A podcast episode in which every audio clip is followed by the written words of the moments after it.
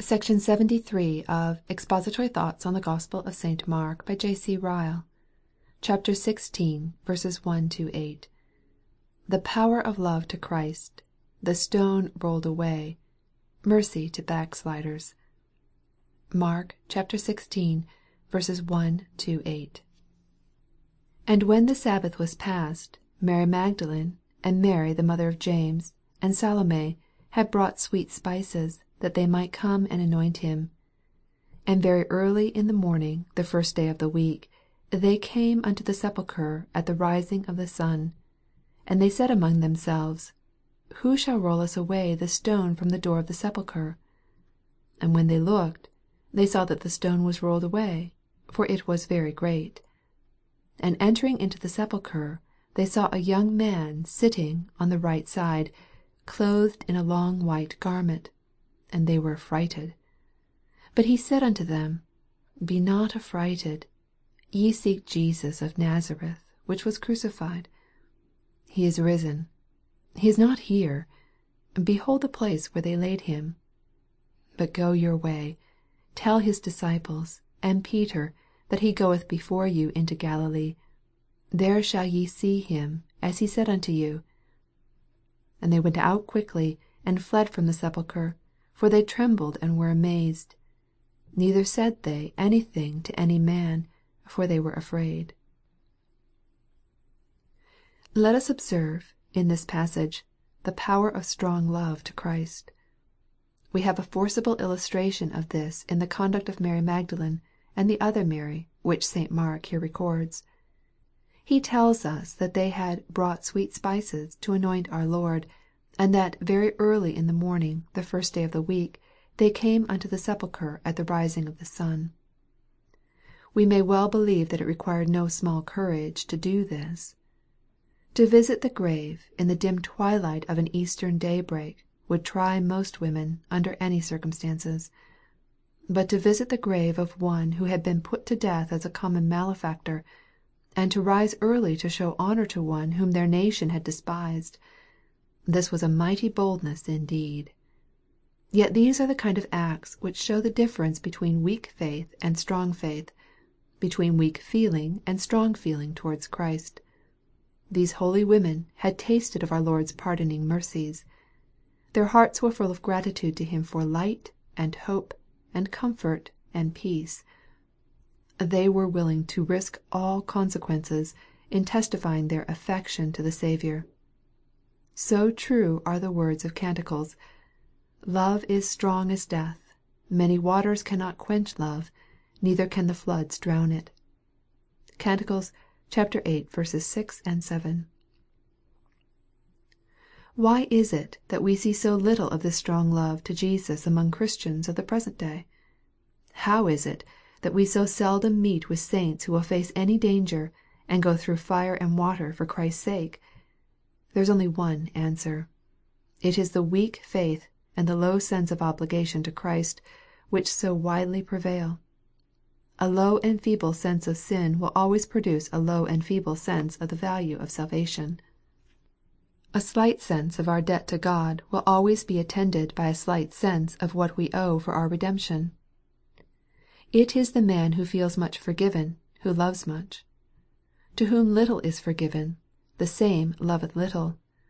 (Luke vii. 47.) Let us observe, secondly, in this passage, how the difficulties which Christians fear, will sometimes disappear as they approach them. These holy women, as they walked to our Lord's grave, were full of fears about the stone at the door. They said among themselves, " Who shall roll us away the stone from the door of the sepulchre ?" But their fears were needless. Their expected trouble was found not to exist. When they looked, they saw that the stone was rolled away. What a striking emblem we have in this simple narrative of the experience of many Christians! How often believers are oppressed and cast down by anticipation of evils, and yet in the time of need find the thing they feared removed, and the stone rolled away.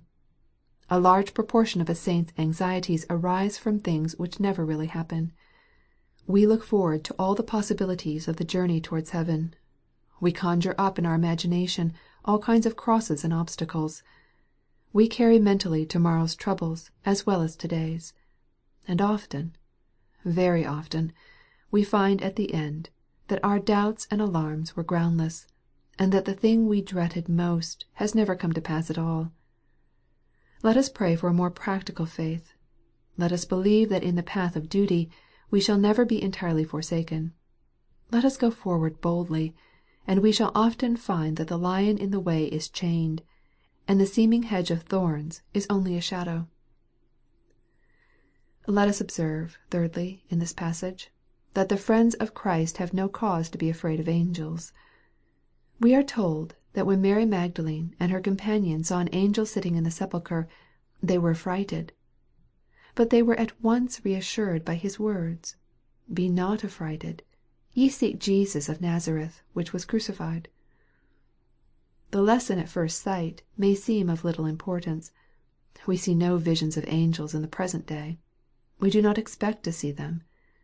But the lesson is one which we may find useful at some future time. The day is drawing near when the Lord Jesus shall come again to judge the world, with all the angels round Him.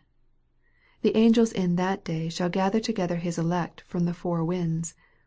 The angels shall gather the tares into bundles to burn them. The angels shall gather the wheat of God into His barn. Those whom the angels take they shall carry to glory, honor, and immortality. Those whom they leave behind shall be left to shame and everlasting contempt.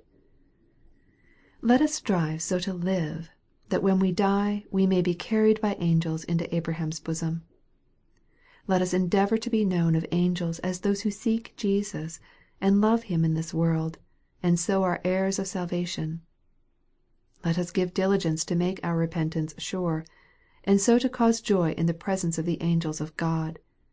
Then, whether we wake or sleep, when the archangel's voice is heard, we shall have no cause to be afraid. We shall rise from our grave, and see in the angels our friends and fellow servants, in whose company we shall spend a blessed eternity. Let us observe, lastly, in the passage, the exceeding kindness of God towards His backsliding servants. The message which the angel conveys is a striking illustration of this truth. Mary Magdalene and the other Mary were bid to tell the disciples that Jesus goeth before them into Galilee, and that there they shall see him. But the message is not directed generally to the eleven apostles. This alone, after their late desertion of their Master, would have been a most gracious action. Yet Simon Peter, who had denied his Lord three times, is specifically mentioned by name. Peter, who had sinned particularly, is singled out and noticed particularly. There were to be no exceptions in the deed of grace. All were to be pardoned. All were to be restored to favor, and Simon Peter as well as the rest. We may well say when we read words like these, This is not the manner of man. On no point perhaps are our views of religion so narrow, low, and contracted, as on the point of God's exceeding willingness to pardon penitent sinners. We think of Him as such a one as ourselves. We forget that He delighteth in mercy. (Micah vii. 18.) Let us leave the passage with a determination to open the door of mercy very wide to sinners, in all our speaking and teaching about religion. Not least, let us leave it with a resolution never to be unforgiving towards our fellow men. If Christ is so ready to forgive us, we ought to be very ready to forgive others. End of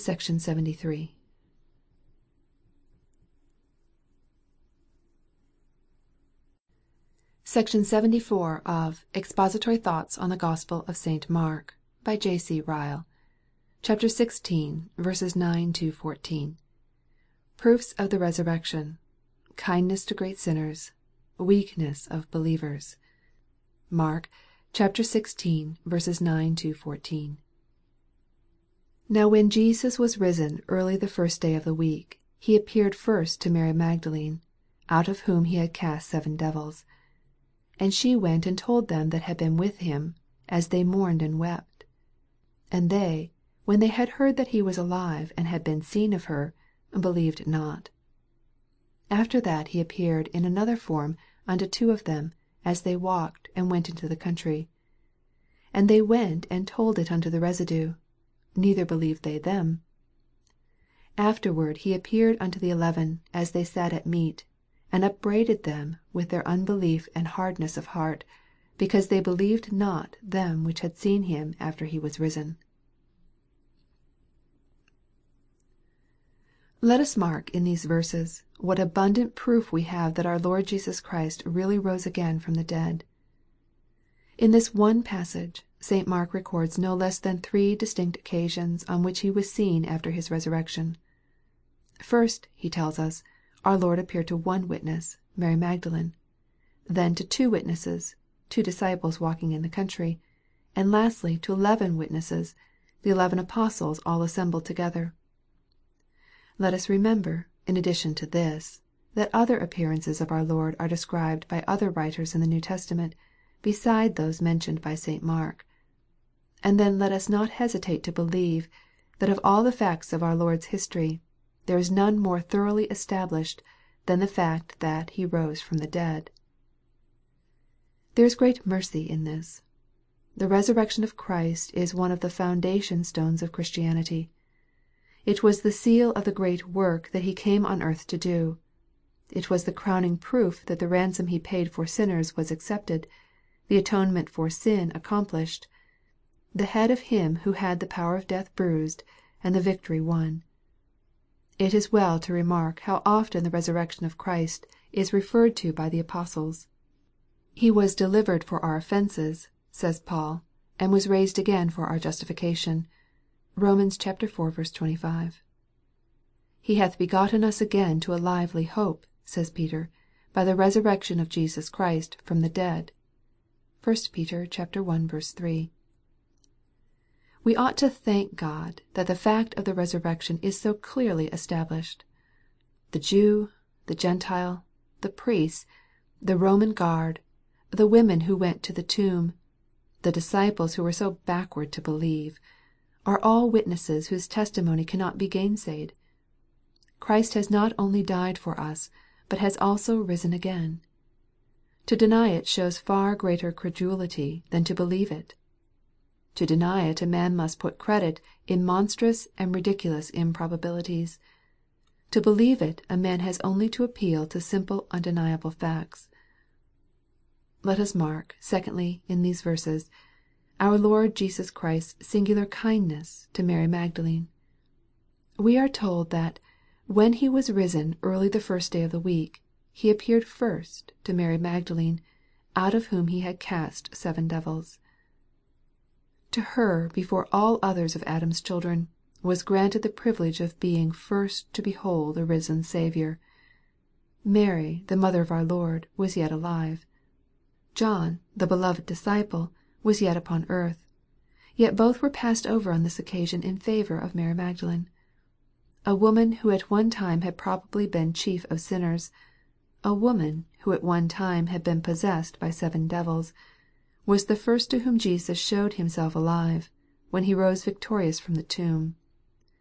The fact is remarkable and full of instruction. Footnote there is nothing in the New Testament to justify the common notion that Mary Magdalene had been a sinner against the seventh commandment more than other commandments. There is no scriptural warrant for calling hospitals and asylums intended for fallen women, Magdalene hospitals. No better authority can be discovered for the common idea on the subject than tradition. At the same time it is only fair to say, that there seems strong probability for supposing that the sins of Mary Magdalene had been very great. There was probably some grave cause for her being possessed by seven devils, though the nature of it has not been revealed to us. We need not doubt, for one thing, that, by appearing first to Mary Magdalene, our Lord meant to show us how much He values love and faithfulness. Last at the cross and first at the grave last to confess her Master while living, and first to honor Him when dead this warm hearted disciple was allowed to be the first to see Him, when the victory was won. It was intended to be a perpetual memorial to the Church, that those who honor Christ, He will honor, and that those who do much for Him upon earth, shall find Him even upon earth doing much for them. May we never forget this. May we ever remember, that for those who forsake all for Christ's sake, there is a hundredfold now in this present time.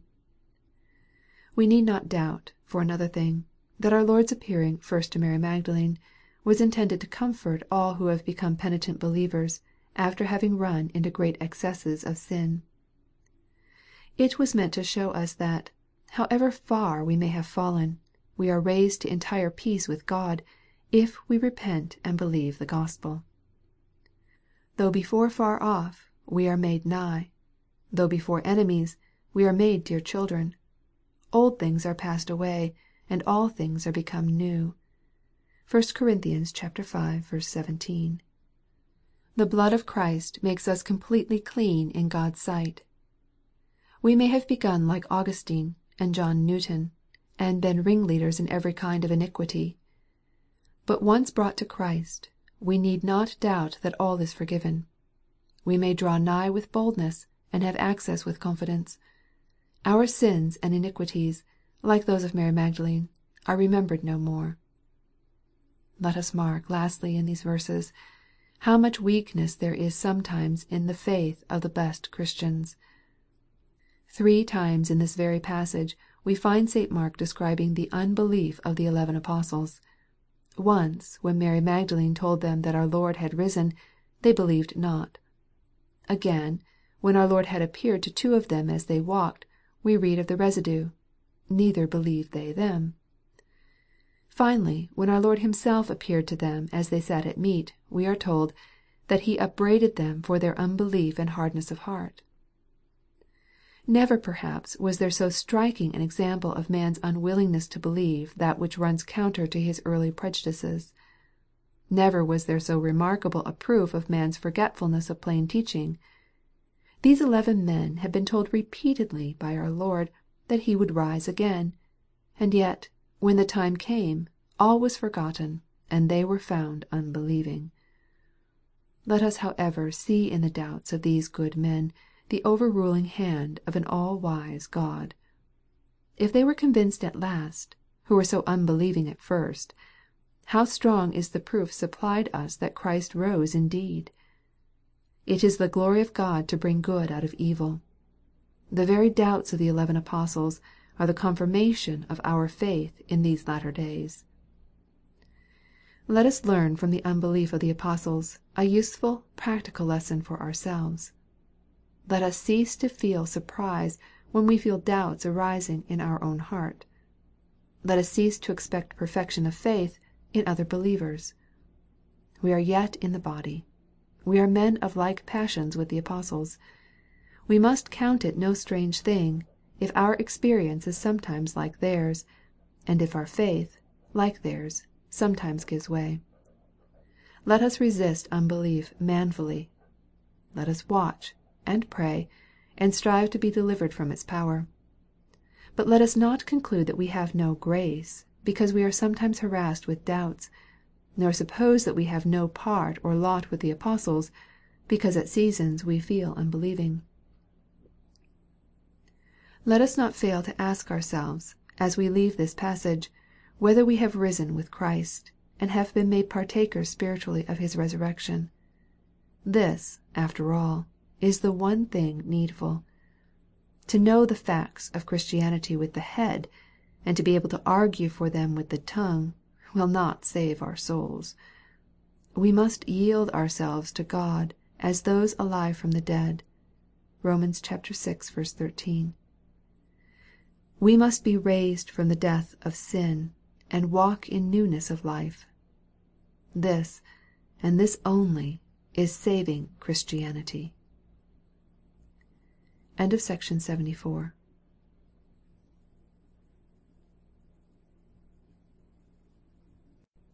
Section 75 of Expository Thoughts on the Gospel of St. Mark by J.C. Ryle. Chapter 16, verses 15 to 18 the Apostles' Commission, the terms of the Gospel, the promise to faithful laborers. Mark xvi. 15 18. And he said unto them, Go ye into all the world, and preach the Gospel to every creature. He that believeth and is baptized shall be saved: but he that believeth not shall be damned. 6 And these signs shall follow them that believe: In my name they shall cast out devils; they shall speak with new tongues; they shall take up serpents; and if they drink any deadly thing, it shall not hurt them: they shall lay hands on the sick, and they shall recover. We ought to notice firstly, in these verses, the parting commission which our Lord gives to His apostles. He is addressing them for the last time. He marks out their work till He comes again, in words of wide and deep significance :" Go ye into all the world, and preach the Gospel to every creature."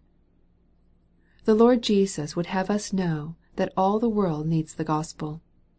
In every quarter of the globe, man is the same sinful, corrupt, and alienated from God. Civilized or uncivilized, in China or in Africa, he is by nature everywhere the same without knowledge, without holiness, without faith, and without love. Wherever we see a child of Adam, whatever be his color, we see one whose heart is wicked, and who needs the blood of Christ, the renewing of the Holy Ghost, and reconciliation with God. The Lord Jesus would have us know that the salvation of the Gospel is to be offered freely to all mankind. The glad tidings that " God so loved the world that He gave His only begotten Son," and that " Christ has died for the ungodly," is to be proclaimed freely to every creature. We are not justified in making any exception in the proclamation. We have no warrant for limiting the offer to the elect. We come short of the fulness of Christ's words, and take away from the breadth of His sayings, if we shrink from telling any one, " God is full of love to you: Christ is willing to save you. Whosoever will, let him take the water of life freely." (Rev. xx. 17.) Let us see in these words of Christ, the strongest argument in favor of missionary work, both at home and abroad. Remembering these words, let us be unwearied in trying to do good to the souls of all mankind. If we cannot go to the heathen in China and Hindostan, let us seek to enlighten the darkness which we shall easily find within reach of our own door. Let us labor on, unmoved by sneers and taunts of those who disapprove missionary operations, and hold them up to scorn. We may well pity such people. They only show their ignorance, both of Scripture and of Christ's will. They understand neither what they say, nor whereof they affirm. We ought to notice, secondly, in these verses, the terms which our Lord tells us should be offered to all who hear the Gospel. " He that believeth and is baptized shall be saved: but he that believeth not shall be damned." Every word in that sentence is of deep importance. Every expression in it deserves to be carefully weighed. We are taught here the importance of baptism. It is an ordinance generally necessary to salvation, where it can be had. Not " he that believeth" simply, but " he that believeth and is baptized shall be saved." Thousands no doubt receive not the slightest benefit from their baptism. Thousands are washed in sacramental water, who are never washed in the blood of Christ. But it does not follow therefore that baptism is to be despised and neglected. It is an ordinance appointed by Christ Himself, and when used reverently, intelligently, and prayerfully, is doubtless accompanied by a special blessing. The baptismal water itself conveys no grace. We must look far beyond the mere outward element to Him who commanded it to be used. But the public confession of Christ, which is implied in the use of that water, is a sacramental act, which our Master Himself has commanded. And when the ordinance is rightly used, we may confidently believe that He seals it by His blessing. We are taught here, furthermore, the absolute necessity of faith in Christ to salvation. This is the one thing needful. " He that believeth not" is the man that shall be lost for evermore. He may have been baptized, and made a member of the visible church. He may be a regular communicant at the Lord's table. He may even believe intellectually all the leading articles of the creed. But all shall profit him nothing if he lacks saving faith in Christ. Have we this faith This is the great question that concerns us all.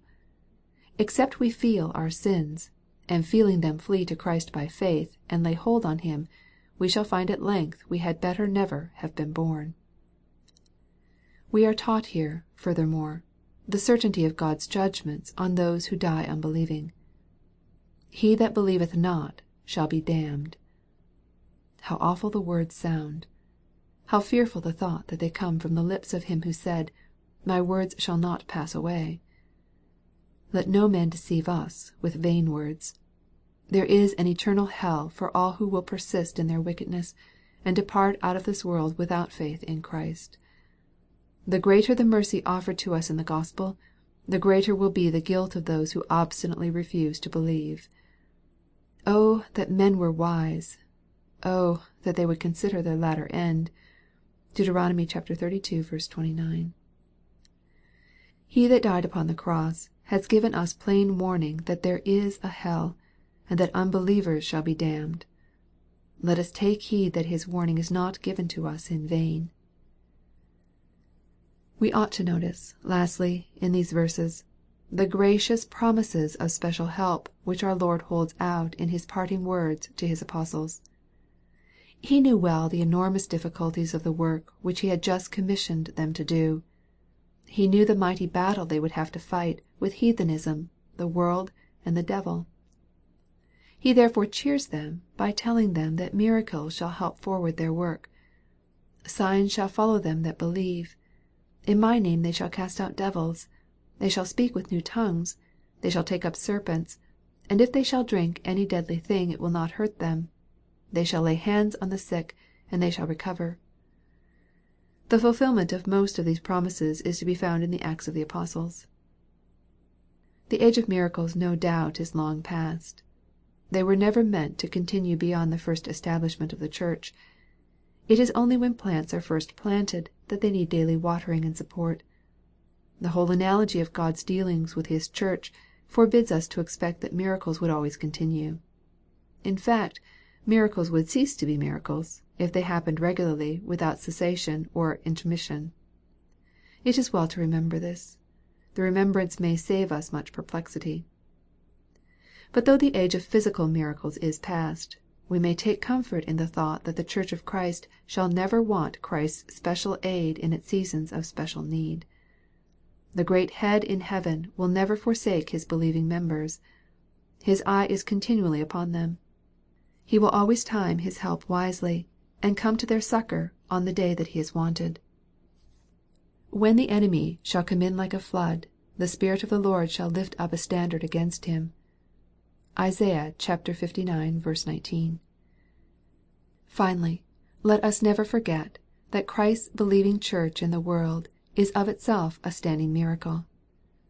The conversion and perseverance in grace of every member of that Church, is a sign and wonder, as great as the raising of Lazarus from the dead. The renewal of every saint is as great a marvel as the casting out of the devil, or the healing of a sick man, or the speaking with a new tongue. Let us thank God for this, and take courage.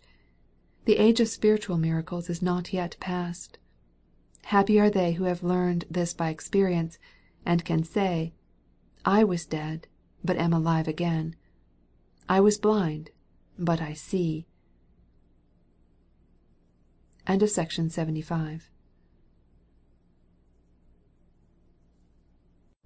SECTION 76. of Expository Thoughts on the Gospel of St. Mark, by J. C. Ryle. CHAPTER XVI. 19 20. Christ's ascension to the right hand of God. The word of faithful preachers confirmed by signs. Mark xvi. 19 20. 1 So then after the Lord had spoken unto them, he was received up into heaven, and sat on the right hand of God. And they went forth, and preached every where, the Lord working with them, and confirming the word with signs following. Amen. These words form the conclusion of St. Mark's Gospel. Short as the passage is, it is a singularly suitable conclusion to the history of our Lord Jesus Christ's earthly ministry. It tells us where our Lord went, when He left this world, and ascended upon high. It tells us what His disciples experienced, after their Master left them, and what all true Christians may expect until He appears again. Let us mark, in these verses, the place to which our Lord went when He had finished His work on earth, and the place where He is at this present time. We are told that " He was received up into heaven, and sat on the right hand of God." He returned to that glory which He had with the Father before He came into the world. He received, as our victorious Mediator and Redeemer, the highest position of dignity and power in heaven which our minds can conceive. There He sits, not idle, but carrying on the same blessed work for which He died on the cross. There He lives, ever making intercession for all who come unto God by Him, and so able to save them to the uttermost. (Heb. vii. 25.) There is strong consolation here for all true Christians. They live in an evil world. They are often careful and troubled about many things, and are sorely cast down by their own weakness and infirmities. They live in a dying world. They feel their bodies gradually failing and giving way. They have before them the awful prospect of soon launching forth into an unknown world. What then shall comfort them? They must lean back on the thought of their Saviour in heaven, never slumbering and never sleeping, and always ready to help. They must remember that though they sleep, Jesus wakes; though they faint, Jesus is never weary; though they are weak, Jesus is almighty; and though they die, Jesus lives for evermore. Blessed indeed is this thought! Our Saviour, though unseen, is an actually living person. We travel on toward a dwelling where our best Friend is gone before, to prepare a place for us. (John xiv. 2.) The Forerunner has entered in and made all things ready. No wonder that St. Paul exclaims, " Who is he that condemneth? It is Christ that died, yea, rather that is risen again, who is even at the right hand of God, who also maketh intercession for us." (Rom. viii. 34.) Let us mark, for another thing, in these verses, the blessing which our Lord Jesus Christ bestows on all who work faithfully for Him. We are told that " when the disciples went forth and preached, the Lord worked with them, and confirmed the word with signs following."